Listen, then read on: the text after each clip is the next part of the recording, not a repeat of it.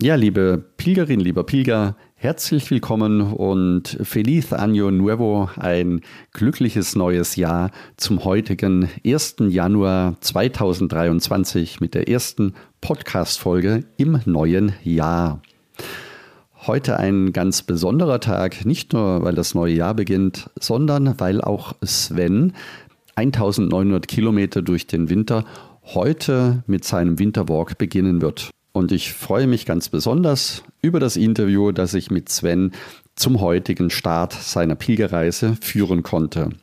Du erfährst in der heutigen Folge, was die Motivation von Sven ist, warum er so gerne im Winter pilgert und was Sven dir als Tipp mit auf den Weg geben kann, wenn du ebenfalls im Januar oder im Februar auf dem Jakobsweg unterwegs sein möchtest.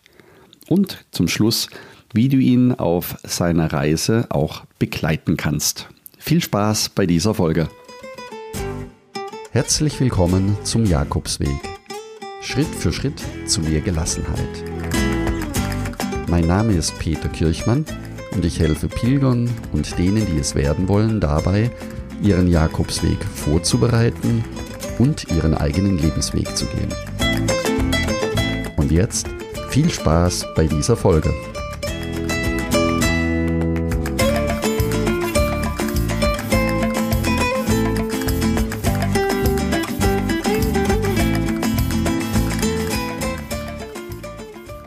Sven ist leidenschaftlicher Wanderer, vor allen Dingen lange Distanzen liebt er. Er ist in den letzten Jahren viel auf Wanderschaft gewesen, in Spanien, in Deutschland, in der Schweiz und auch in Portugal. Und immer wieder hat der Jakobsweg und die unterschiedlichen Caminos ihn gerufen und ihn auf den Weg gebracht. Und heute möchte Sven von seiner jetzt beginnenden Reise erzählen, von 1900 Kilometer von Le Puy in Frankreich durch den Norden Spaniens bis Santiago de Compostela und weiter nach Finisterre und von dort nach Porto zum Startort des Camino Portugues. Ja, und deswegen möchte ich ihn heute ganz herzlich begrüßen und freue mich auf ein wunderschönes Gespräch mit ihm. Hallo Sven und herzlich willkommen. Schön, dass du da bist. Ja, danke schön, danke schön. Ich freue mich total, wieder hier zu sein. Ja, lieber Sven, du bist heute vor genau drei Jahren schon einmal im Winter den Camino Frances gelaufen. Was ist für dich das Besondere im Winter den Camino zu laufen? Was reizt dich daran und was ist das, was dich am Wintercamino so fasziniert? Das war der Jahreswechsel 2019, 2020. Und da sind wir tatsächlich am Silvesterabend los, in Saint-Jean-Pied-de-Pont, rüber nach Roncesvalles. Und äh, da haben wir uns mörderisch verlaufen, ähm, weil ich ja sonst immer über den Napoleon gelaufen bin, die Napoleon-Route und diesmal andersrum unten lang. Aber ich fand den Winter einfach eine wundervolle Jahreszeit, diesen Weg zu gehen. Nicht nur, weil weniger Menschen unterwegs sind, sondern einfach auch, weil die Natur sich von einer ganz anderen Seite zeigt. Dieses Ruhige, dieses Stille, dieses Ausruhende äh, mitzuerleben, ähm, ist schon, ist schon irre. Also es gefällt mir unglaublich gut. Das heißt, du bist natürlich wintererfahren, vor allen Dingen auf der spanischen Seite, weißt auf was ja. dich, was du dich einlässt. Jetzt sind es aber noch mal, ja, ich würde mal sagen, so um die 1000 Kilometer mehr. Vielleicht nicht ganz. Wie bist du auf den Startort gekommen? Ich wollte schon immer mal, ich habe immer, immer Pilger getroffen, wenn ich unterwegs gewesen bin, die in Le Puy gestartet sind, dann vielleicht bis Pamplona gelaufen sind, oder bis Logroño oder wo auch immer. Ganz selten Menschen, die den ganzen Weg mit einem Ruck durchgelaufen sind. Und mir war klar, irgendwann mache ich es mal. Und ähm, es hat mich regelrecht angezogen. Und dann bin ich auf eine dieser, dieser größeren ähm, Camino-Foren draufgegangen und habe gesagt, Leute, ich will den Weg von Le Puy laufen. Und alles, was ich da bekommen habe, war sozusagen, nee, mach das nicht. Äh, das ist super kalt. Wintereinbrüche sind an der Tagesordnung. Äh, du bewegst dich für mindestens eine Woche auf über 1000 Metern und Herbergen sind sowieso alle zu. Und mein Camino-Herz fing einfach nur an zu springen und sagte, ja, genau das. Da, genau genau das, was ich möchte. Ja. Ist es die also, Ruhe, die Einsamkeit, die dich äh, angezogen hat? Es ist die Ruhe, es ist die Einsamkeit, es ist das Nichtwissen, was jetzt wirklich um, um die Ecke, um, wenn die, um die nächste Ecke passiert. Ähm, sozusagen, gibt's ein Bett? Gibt's eine Bar? Gibt's freundliche Menschen? Ähm, was, was passiert, wenn ich ähm, in einen Ort reinkomme und da ist wirklich absolut nichts? Was wird meine Entscheidung dann sein? Also ich bin einfach total neugierig, hm. was das mit mir macht. Hm. Hätte es auch von einer anderen Stelle, von einer anderen Stadt losgehen können für dich? Ja, ich hatte darüber nachgedacht, äh, vom, vom Süden Spaniens loszulaufen, von Granada oder sogar noch ein Stückchen weiter südlich, direkt am Mittelmeer loszulaufen. Ähm, aber die Strecke bin ich halt schon mal gelaufen. Camino Mazarabe und dann die Via la Plata auch. Und ich wollte wirklich was Neues machen für den Anfang. Und da blieb nur Frankreich. Und das allein sind ja auch schon 750 Kilometer nur bis nach Saint-Jean. Und dann, ja, dann weiter bis nach Santiago, Finisterre, zurück und nach Porto runter. Ja, du sagst, dich hat genau das gereizt, wenn die anderen sagen, der Weg ist einsam, mach das nicht. 1000 Höhenmeter beziehungsweise 1000 Meter Höhe, nicht Höhenmeter, sondern auf 1000 Meter Höhe wirst du laufen. Viele Herbergen sind geschlossen. Das war für dich mehr Motivation, wie dass es dich zurückgehalten hat. Hast du so etwas wie Ängste, was den Camino anbelangt? Ich habe dich das vor zwei Jahren schon mal gefragt. Ich erinnere mich, als wir im ersten Interview zus zusammen waren. Ich kann mich tatsächlich nicht an meine Antwort erinnern. Aber ich würde sagen, dass sie wahrscheinlich ähnlich ausgefallen ist, wie sie jetzt ausfallen wird.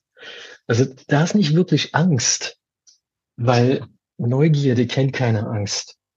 Und ich bin einfach absolut neugierig und ich gehe mit, mit einer, mit einer Form von Anfängergeist da hinein und sage, okay, Leben, zeig mir. Zeig mir, wie das abgeht. Zeig mir genau, wie das läuft. Und, und, und so gehe ich da rein. Natürlich vorbereitet. Ja, also ich habe warme Sachen, ich werde Merino-Sachen anziehen, so dass ich wirklich warm bin. Ähm, auch was fürs Wetter dabei haben, warme Schuhe. Es ist so, dass wenn es wirklich mal hart auf hart kommt, vielleicht eine Kapelle einfach ausreicht, da hineinzugehen und dort die Nacht zu verbringen. Aber das ist mir bisher noch nie passiert. Also auch nicht auch im Winterkamino in Spanien. Irgendwie ist immer was zusammengekommen. Ich glaube, da ist einfach ein Aspekt von, von äh, von, von Glauben, dass es gut geht. Das sind ähm, in Summe fast 2000 Kilometer, die du laufen wirst. Für 2000 Kilometern braucht man mehrere Wochen. Man braucht nicht einen Monat, sondern in der Regel auch zwei Monate. Ähm, woher nimmst du dir die Zeit? Ja, so wie wir es alle machen. Ne? Wir haben ja Zeit. Also ich nehme mir die Zeit einfach. Ich bin ja selbstständiger Fotograf und ähm, auch Schriftsteller. Und was, was ich hier natürlich mache, gibt mir natürlich auch unglaublich viel. Also die Wanderungen sind für mich eine, eine Quelle für, für die Geschichten, die ich dann schreibe. Also ich brauche das, das ist wie Nahrung für mich, mich auf den Weg zu machen, wieder neuen Menschen zu begegnen, ähm, auch mit mir mal allein zu sein, ganz wichtig. Und daraus spinnen sich dann halt die, die neuen Stories und, und ähm, ich, ich liebe es einfach. Es ist wie ein Magnet. Ja, es, es nährt mich regelrecht, diese Zeit zu haben. Und darum nehme ich mir diese Zeit. Das heißt, für dich ist das Pilgern im Winter oder generell auf dem Camino auch so etwas wie eine Inspirationsquelle, eine Inspirationsquelle, die du auch für deine Bücher, zu denen wir gleich auch nochmal kommen werden, nutzen kannst. Wie können dich, Sven, Hörerinnen und Hörer auf deinem Camino, den du jetzt heute beginnst, unterstützen, wenn sie dich auf dem Weg begleiten möchten? Ja, Menschen können mich auf dieser Reise unterstützen, indem sie ganz einfach auf meine Plattform kommen, bei mir Coffee. Ich glaube, den Link wird man bei dir in den Show Notes finden. Und dort stehen auch alle Informationen, wie das genau funktioniert. Weil in Spanien gibt es so eine Art Tradition, wenn man irgendwo in eine Bar geht und man trifft Menschen, mit denen man sich unterhält, dann lädt man den oder die andere auf einen Kaffee ein, auf eine Tasse Kaffee.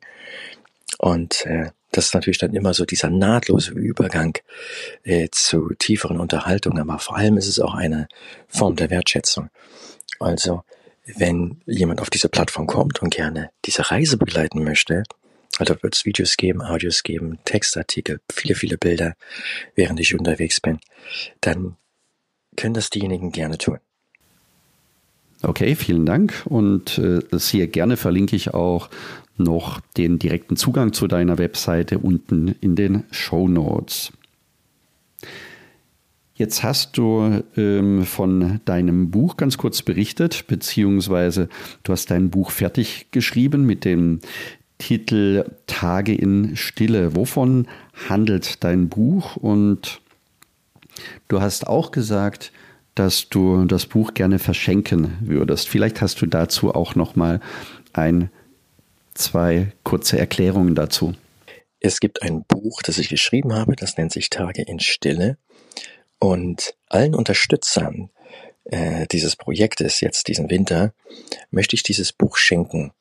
Die Voraussetzungen dafür stehen äh, auf der Seite bei mir Coffee und ähm, das Buch handelt von Kurzgeschichten, die sich auf dem Camino zugetragen haben. Es sind Geschichten in Spanien, in Portugal, in Deutschland, in Frankreich.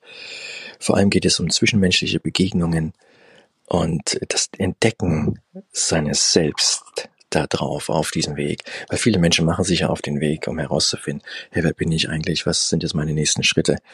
Und dieses Buch betrachtet das in wirklich manchmal sehr kurzen Geschichten und äh, reicht vielleicht hier oder da die, die Hand, um es mal so zu sagen.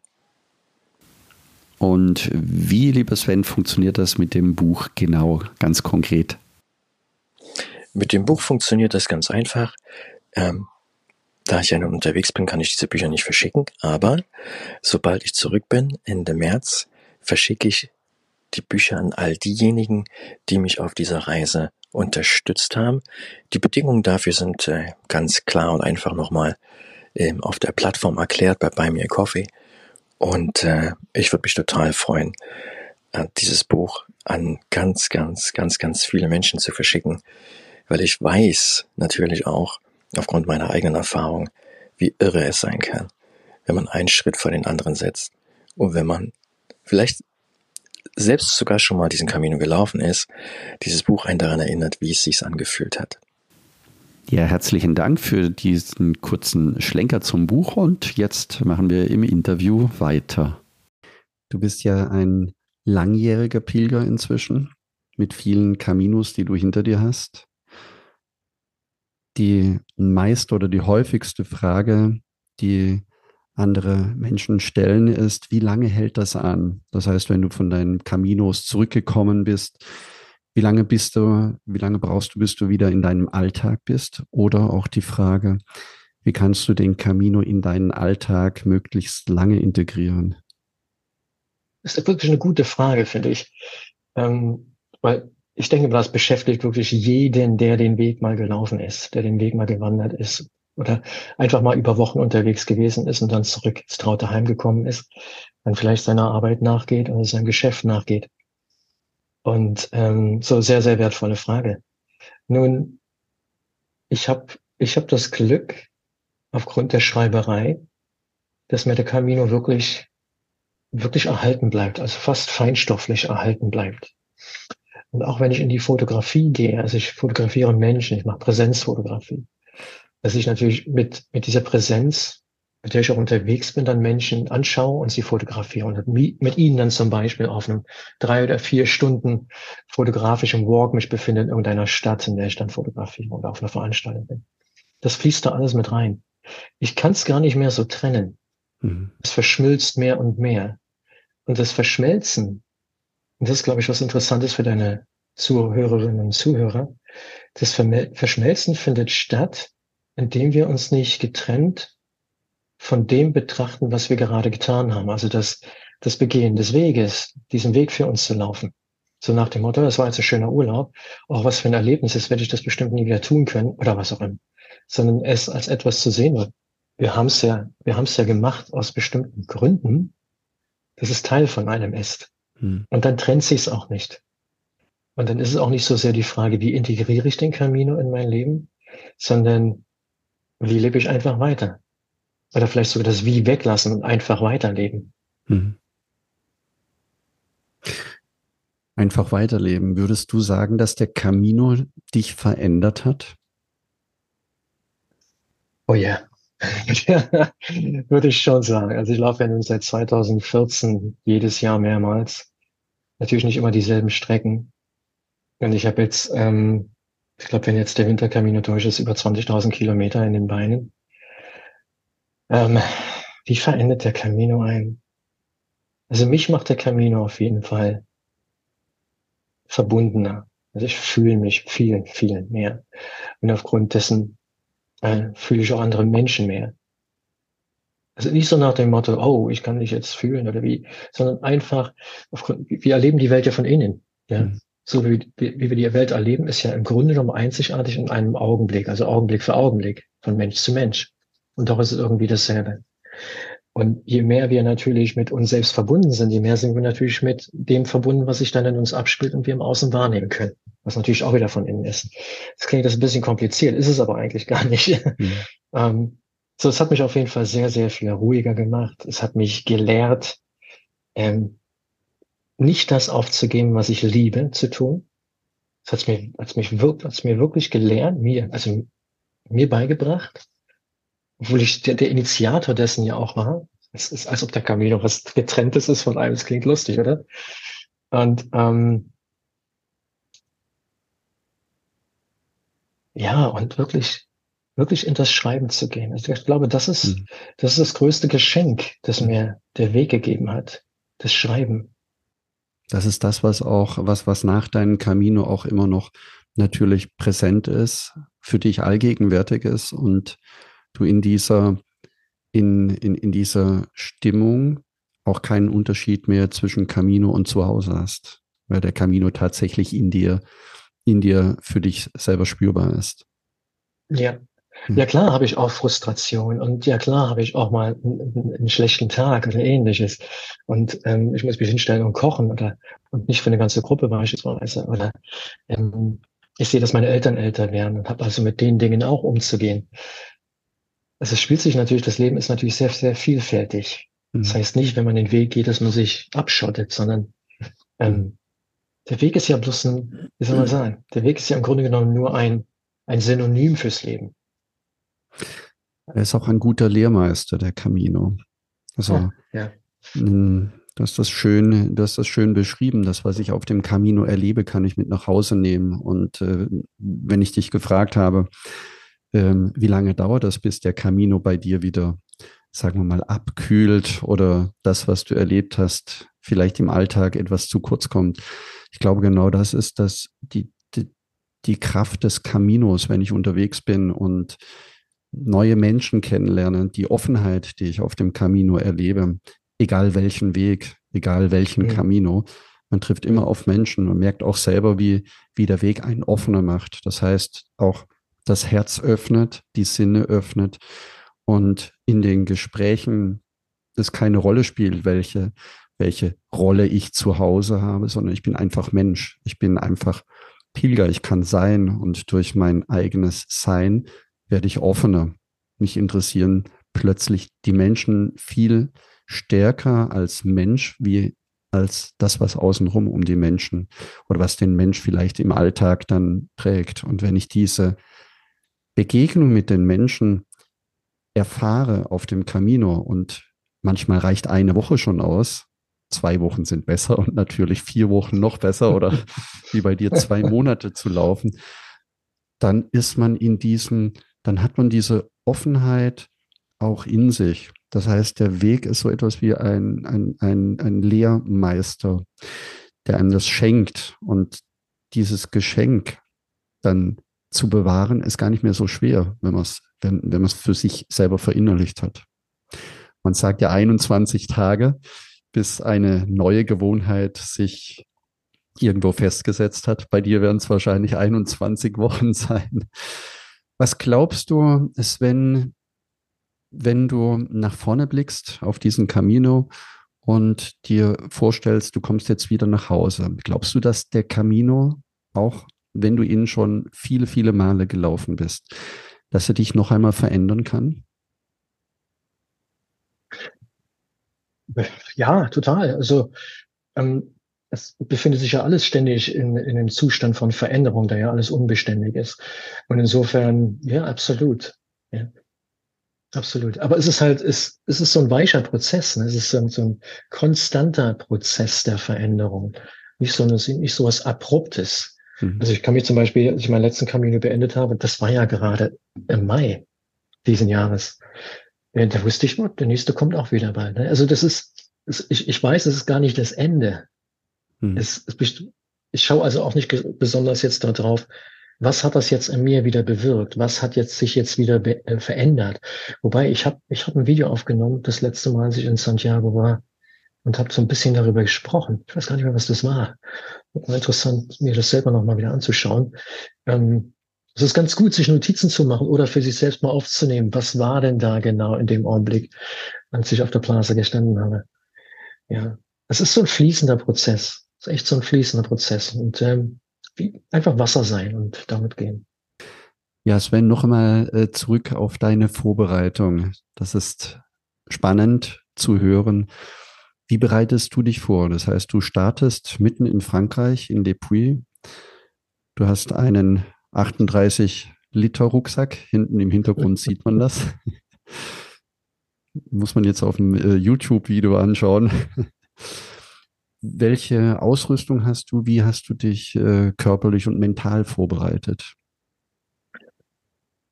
Ich, ich fange mal, ich fange mal mit dem Körper an. Diesmal habe ich es tatsächlich so gemacht. Ich habe mir direkt ein bisschen was, ich habe angefangen, ein bisschen was anzufuttern. Ähm, und ähm, gleichzeitig habe ich auch angefangen zu trainieren. Also Muskeltraining, Oberkörper, Oberkörper und dehne mich jeden Tag. So, das heißt, ich futter mir gerade ein paar Fettreserven an, weil es ist doch eine sehr lange Reise und ich weiß, es reicht bei mir schon aus, sechs, sieben Wochen unterwegs zu sein und ich verliere vier, fünf Kilo. Und das kann ich mir beim besten Willen nicht leisten. Also futter ich mir tatsächlich mit Absicht eine Mobel an, habe ich noch nie gehabt, ja. Aber das ist ganz witzig. Und äh, ich weiß auch, dass es wieder weggeht.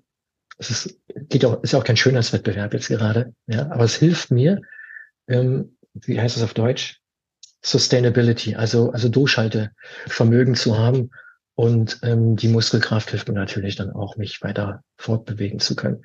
So, das ist erstmal der Körper. Mental, ja, mental, da brauche ich gar nicht so viel machen.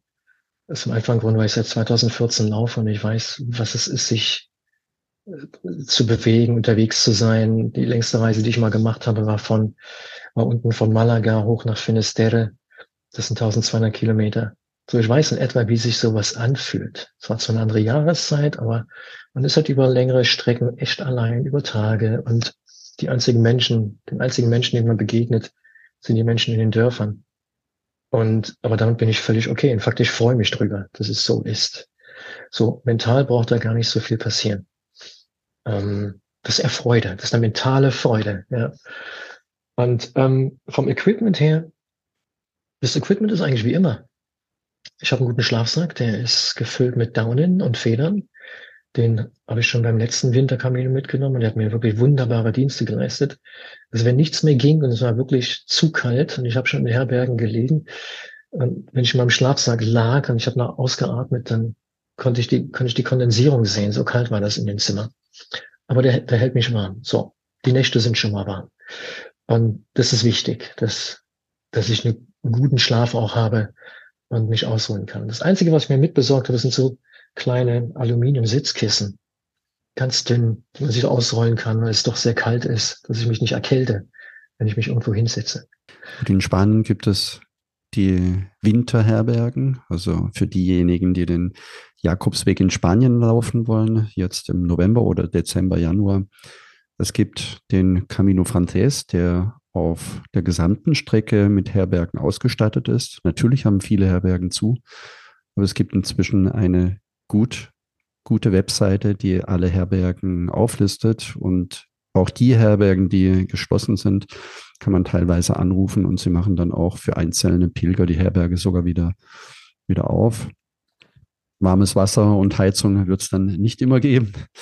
Das ist, das ist klar. Aber es ist auch so, dass die Herbergen dann tatsächlich, wenn man sich, wenn man sie vorinformiert, ein, zwei Tage im Vorfeld ähm, dort anruft und ähm, Bescheid gibt, dass man dort und dort äh, übernachten möchte, dann werden sie sogar für einen einzelnen Pilger geöffnet, selbst wenn sie die ganze Woche zu sind. Wie ist das für dich? Also Frankreich, du beginnst in Frankreich, das ist nicht Spanien. Du bist in Frankreich noch nicht gepilgert, zumindest keine so eine lange Strecke und weißt auch nicht, ob die Herbergen geöffnet sind, außer dass viele sagen, die sind geschlossen.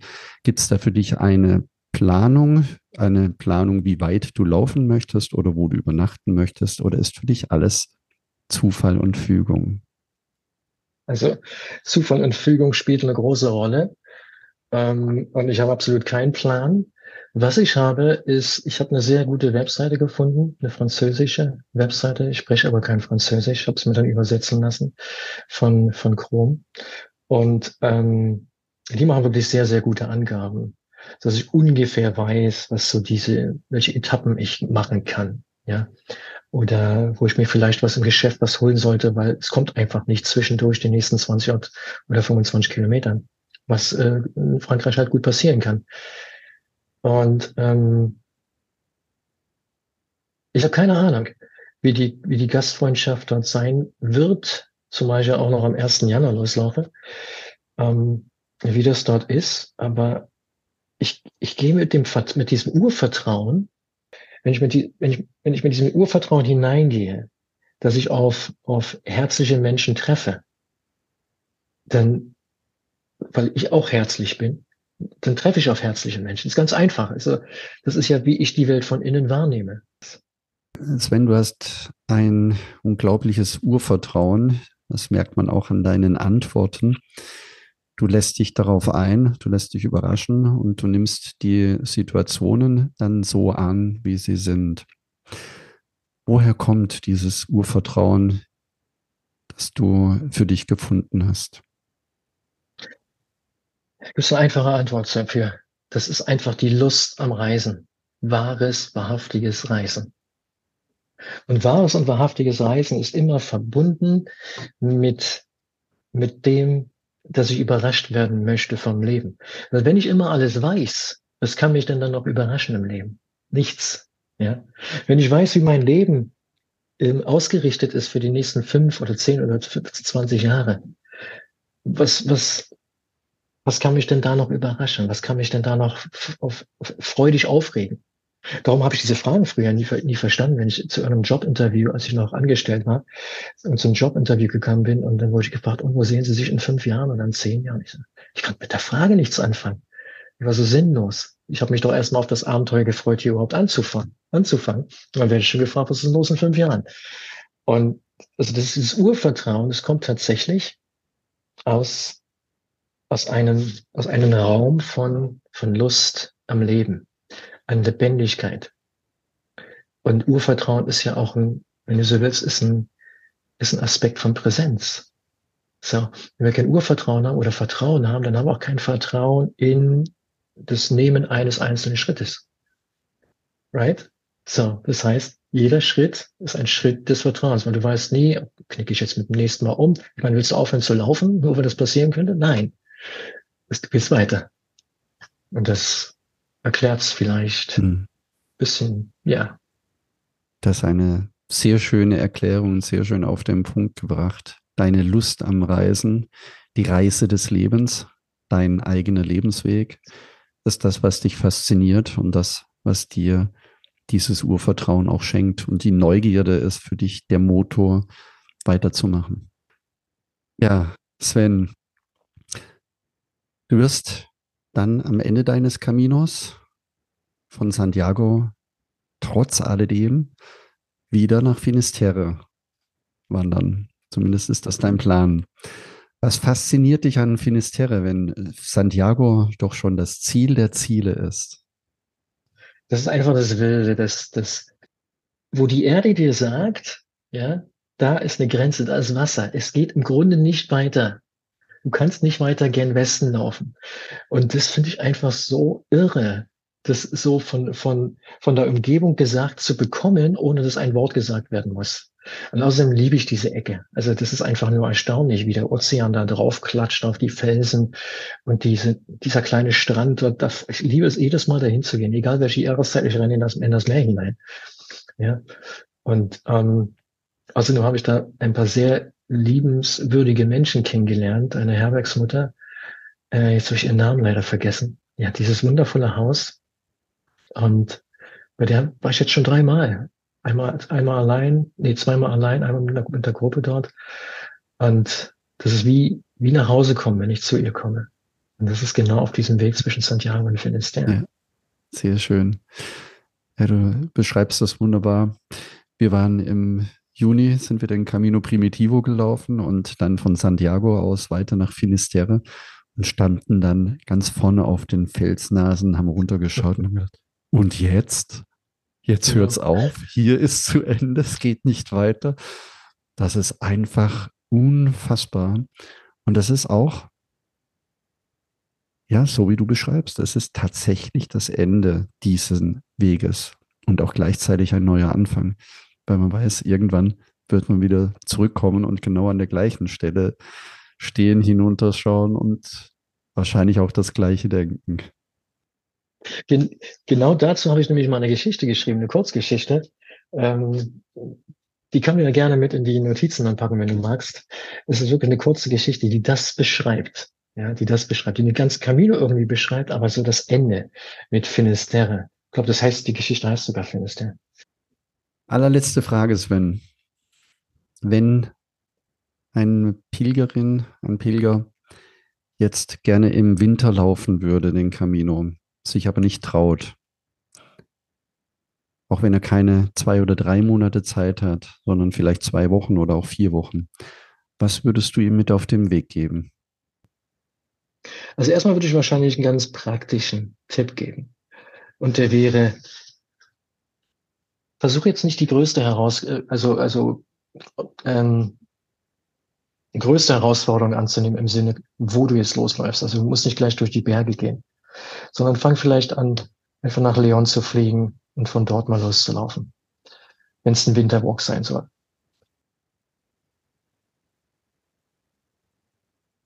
Ich glaube, das ist wichtig, wirklich auch mal kurz innezuhalten, so wie ich das gemacht habe, um mal zu schauen, was sagt denn dieser Stein, der sich da in den Weg legt und sagt, nee, das ist jetzt vielleicht nicht richtige Zeit, du traust dich doch sonst nicht, du wolltest schon immer gehen, hast es immer noch nicht gemacht.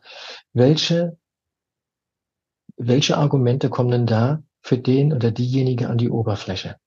Sich das anschauen und dann sagen vielleicht, okay, jetzt weiß ich, warum ich, jetzt weiß ich, warum ich es auf jeden Fall zu tun habe.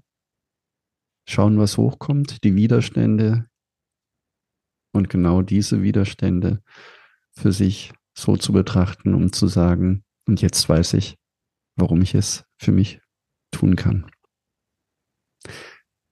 Sven, herzlichen Dank für das tolle Interview. Wir bleiben in Kontakt und wenn du deinen Camino beginnst im Winter, lass es mich wissen. Schick uns gerne Sprachnachrichten. Wir werden sie immer wieder mit einbauen und begleiten dich auf deinen Weg. Herzlichen Dank. Es war wieder eine Freude mit dir den Abend gemeinsam über den Camino zu plaudern. Buen Camino, lieber Sven. Buen Camino. Gracias. De nada. Ja, liebe Hörerinnen, lieber Hörer, wenn auch du Lust bekommen hast, im Podcast hier über deinen Jakobsweg zu berichten, dann sende mir sehr gerne eine Sprachnachricht oder komme am besten in den Buen Camino Club. Dort kannst du nicht nur mir eine Sprachnachricht senden, sondern auch deinen Jakobsweg vorbereiten. Alles, was du an Unterlagen dafür benötigst, findest du im Buen Camino Club. Geh dazu am besten gleich auf buencaminoclub.de und trage dich direkt ein. Du kannst, wie gesagt, alles downloaden, was dir wichtig ist. Noch ein ganz kurzer Hinweis auf die nächste Folge. Wenn du dich für Zahlen und Statistiken interessierst, dann höre nächsten Sonntag gleich noch einmal in den Podcast hinein. Und jetzt wünsche ich dir noch einen sehr schönen Sonntag, einen guten Start in das neue Jahr, eine wunderschöne Woche und denke daran, du bist wunderbar. Buen Camino, dein Peter Kirchmann von Jakobsweg-lebensweg.de.